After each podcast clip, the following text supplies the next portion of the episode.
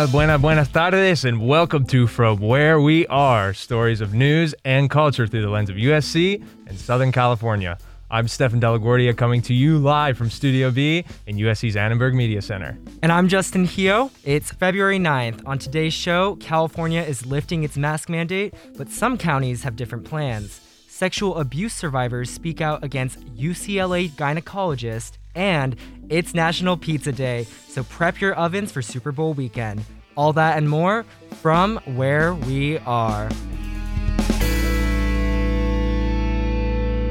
But first, these news headlines.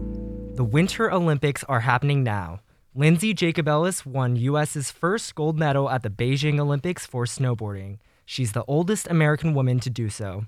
On the other side of the pond, Democratic governors across the country are lifting mask bans for vaccinated people. New York, New Jersey, Oregon, Delaware, and Illinois are set to end mandates by late February and March. California will end its indoor mask requirement next week on February 15th. LA County is waiting on guidance from the CDC, which still supports mask wearing to prevent COVID transmission.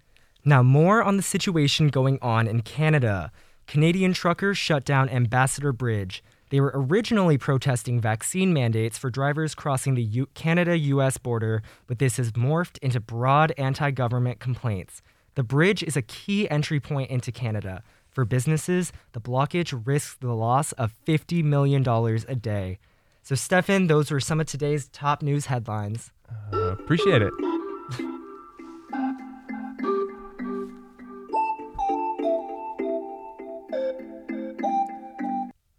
Starting February 15th, California will lift its indoor mask mandate. Hey. While some counties will get a closer return to pre pandemic life, others, including LA County, will stay masked up. Mm. Daishalyn Satcher has the story.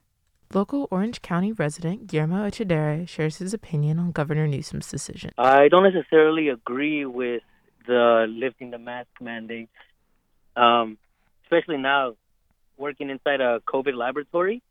Uh, you, from the past month or so, I've definitely seen the influx of rush to get samples and tests and to be able to get clarified, to be able to travel. Um, so there's currently right now a surplus and a surge of COVID going, so I necessarily don't agree with it. This isn't the first time during the pandemic that mask mandates have been lifted, and many like Echedere are unsure of the decision. Realistically, I feel that they should be lifted not necessarily on a schedule or on chronological orders, but more of a overall population of necessarily getting uh, the vaccine. Following states like New York and New Jersey, many researchers see California's decision as a sign of progress. Dr. Klausner, a professor at USC Keck School of Medicine, agrees. Right. So many places around the country um, have lifted or in the process of lifting their indoor mask mandates, and it makes a lot of sense. And uh, that's because we're in a very different context uh, where we were a year ago. However, Dr. Klausner believes LA County has a long way to go. I don't think LA County has um, really, you know, recognized that the shift that the rest of the country has in the uh, strategy for addressing COVID 19. So it appears that LA County is still focused on this idea that you need to reduce the spread of infection, even though we have a, you know, uh, a very good number of people who are uh, vaccinated. Dr. Klausner sees the disconnect as a chance to redefine the evolving nature of COVID 19. Yeah, so what we're seeing is a transition from the pandemic or epidemic, you know, which was this, you know, large number of increased number of uh, hospitalizations and death to what we call an endemic phase. And in this endemic phase, the, the virus continues to persist. And I expect the virus will continue to persist like other human coronaviruses. So, how are USC students reacting to this decision?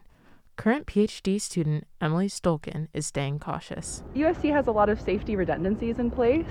So everyone's been vaccinated, everyone's been boosted, we wear masks, we get um, tested every week.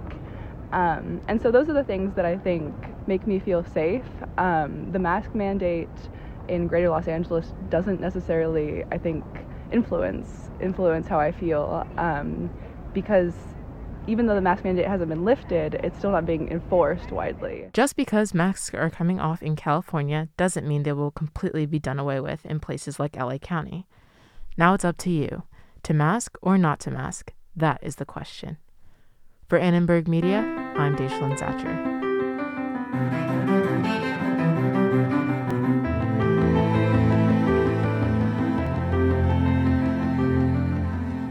The UC system has agreed to pay $234.6 million to more than 200 people who say they were sexually abused by UCLA gynecologist Dr. James Heaps.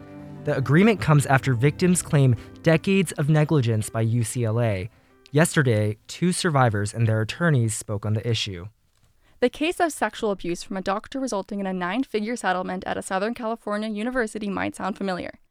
USC's multi million dollar class action lawsuit involving former campus gynecologist George Tyndall in 2021 is still ongoing. Now, UCLA gynecologist Dr. James Heaps is in the limelight. Kara Cagle was receiving treatment for a rare form of breast cancer when she said Heaps abused her. I was completely dependent upon my doctors for their wisdom and discernment in navigating my journey. Every year that UCLA did not act on the abuse resulted in more victims. Cagle wishes UCLA had acted when she first spoke out. Eight years. That's how long I've been waiting for a response from UCLA about the horrific abuse inflicted upon me by one of their own doctors. John Manly is the attorney representing Cagle and other survivors who suffered because of UCLA's negligence. If you enable systemic criminality against people that are in the most vulnerable place in their lives by a person they're told they can trust. And so if if anybody at UCLA acts like oh, this was just a big mistake. That's not what happened. Survivor Julie Wallach has been waiting for over 20 years for her voice to be heard after being referred to Dr. Heaps. I went to Dr. Heaps for an abnormal pap smear in um, the late 90s. I was getting ready to have my first child. I was, you know, terrified. And um, and I went to see him and he sexually abused me. She knew what happened to her was wrong and she wanted to do something about it. And I was told that if I had a complaint to file, to go to the medical board. So I went to the medical board. I filed a handwritten complaint. It was late 90s. And I heard back. I got a business card, and, and basically I was told, you know, that nothing was going to be done about it. Their, their findings were no. And um, so I felt unheard. And I was also alone. I was totally alone. Wallach felt she had lost to UCLA, but today she knows that is not true. We are the empowered ones, the survivors are the empowered ones. The allegations came from hundreds of women, all with their own traumatic stories. This Facebook Live event gave a voice to a handful of survivors from the decades of abuse from former UCLA gynecologist Dr. James Heaps. For Annenberg Media, I'm AC Schick.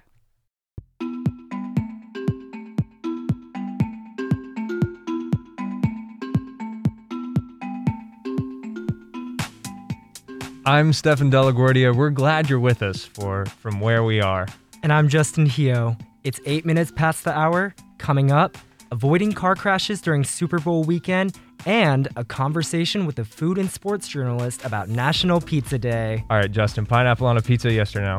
Mmm, no. Stay with us.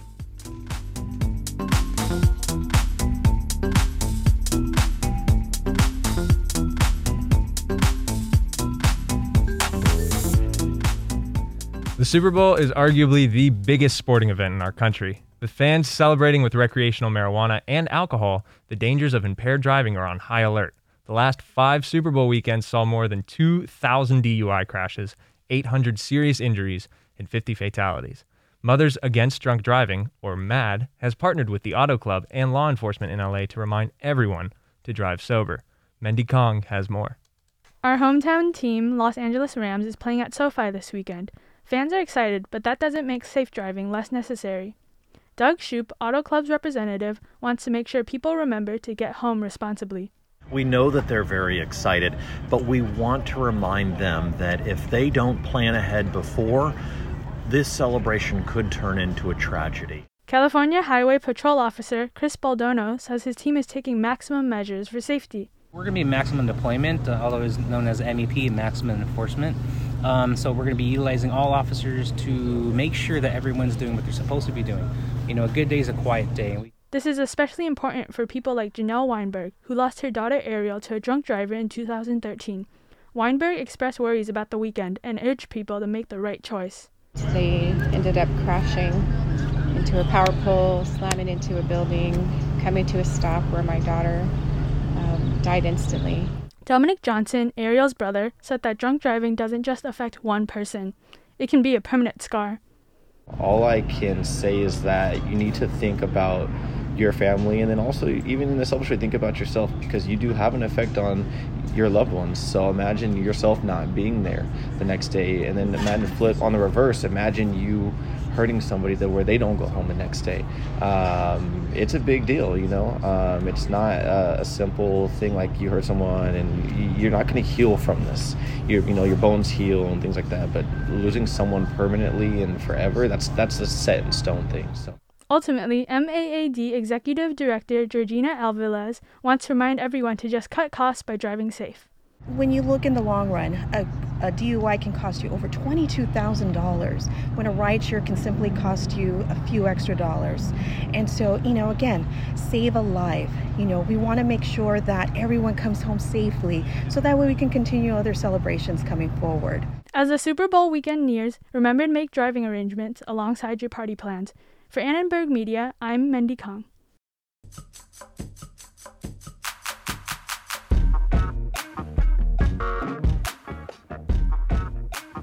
All right, and we are joined by Ben Mesirow, a food and sports writer and author of the first LAist Pizzapedia. Welcome, Ben. Thanks for having me. So, Ben, obviously, we're not in New York, we're not in Chicago. I want to know where does LA fit in terms of pizza culture? Yeah, it's it's a good question. LA LA's gotten a bad rap for a while for our pizza, but um, but I think at this point, the real advantage we have is, like in a lot of things, uh, diversity. You can get basically any style of pizza here, mm. and and we're not really tethered to one specific version. What's your favorite pizza joint here in LA? Whew, uh, it it depends. That's a big question. Yeah, there's a lot to choose from. Yeah. Yeah. Um, I guess on the whole, I would probably say I like Hail Mary in Atwater Village. They do a sort of uh, sourdough, kind of lots of farmers market ingredients, really cool, weird vegetable pizzas um, with a really fantastic crust. Oh, that's amazing. Uh, ben, so, you know, folks usually like to complement certain wines with certain foods. You know, for the mm-hmm. Super Bowl this Sunday, is there a certain pizza that fits the mood or fits the matchup? that's a good question. Um, I guess with the Rams in it and with it being in LA, um, I might want to stick with one of our local favorites. Um, I really like Angeleno Wine Company. They're putting out a whole bunch of cool natural wines in in the sort of uh, that like Lincoln Heights Chinatown, downtown kind of nexus, um, and they're doing some really cool, funky stuff. Oh, that is excellent. Ben, thank you so much. Ladies and gentlemen, Ben from LAist, author of The Pizza Bible, Pizzapedia, Volumes 1 and 2. Go check it out if you have not. Ben, thank you so much. Thanks for having me.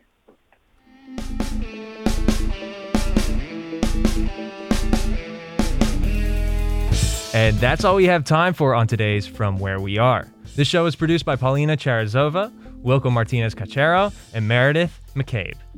Paulina Charazova is our technical operator, and Derek Renfro composed our theme music.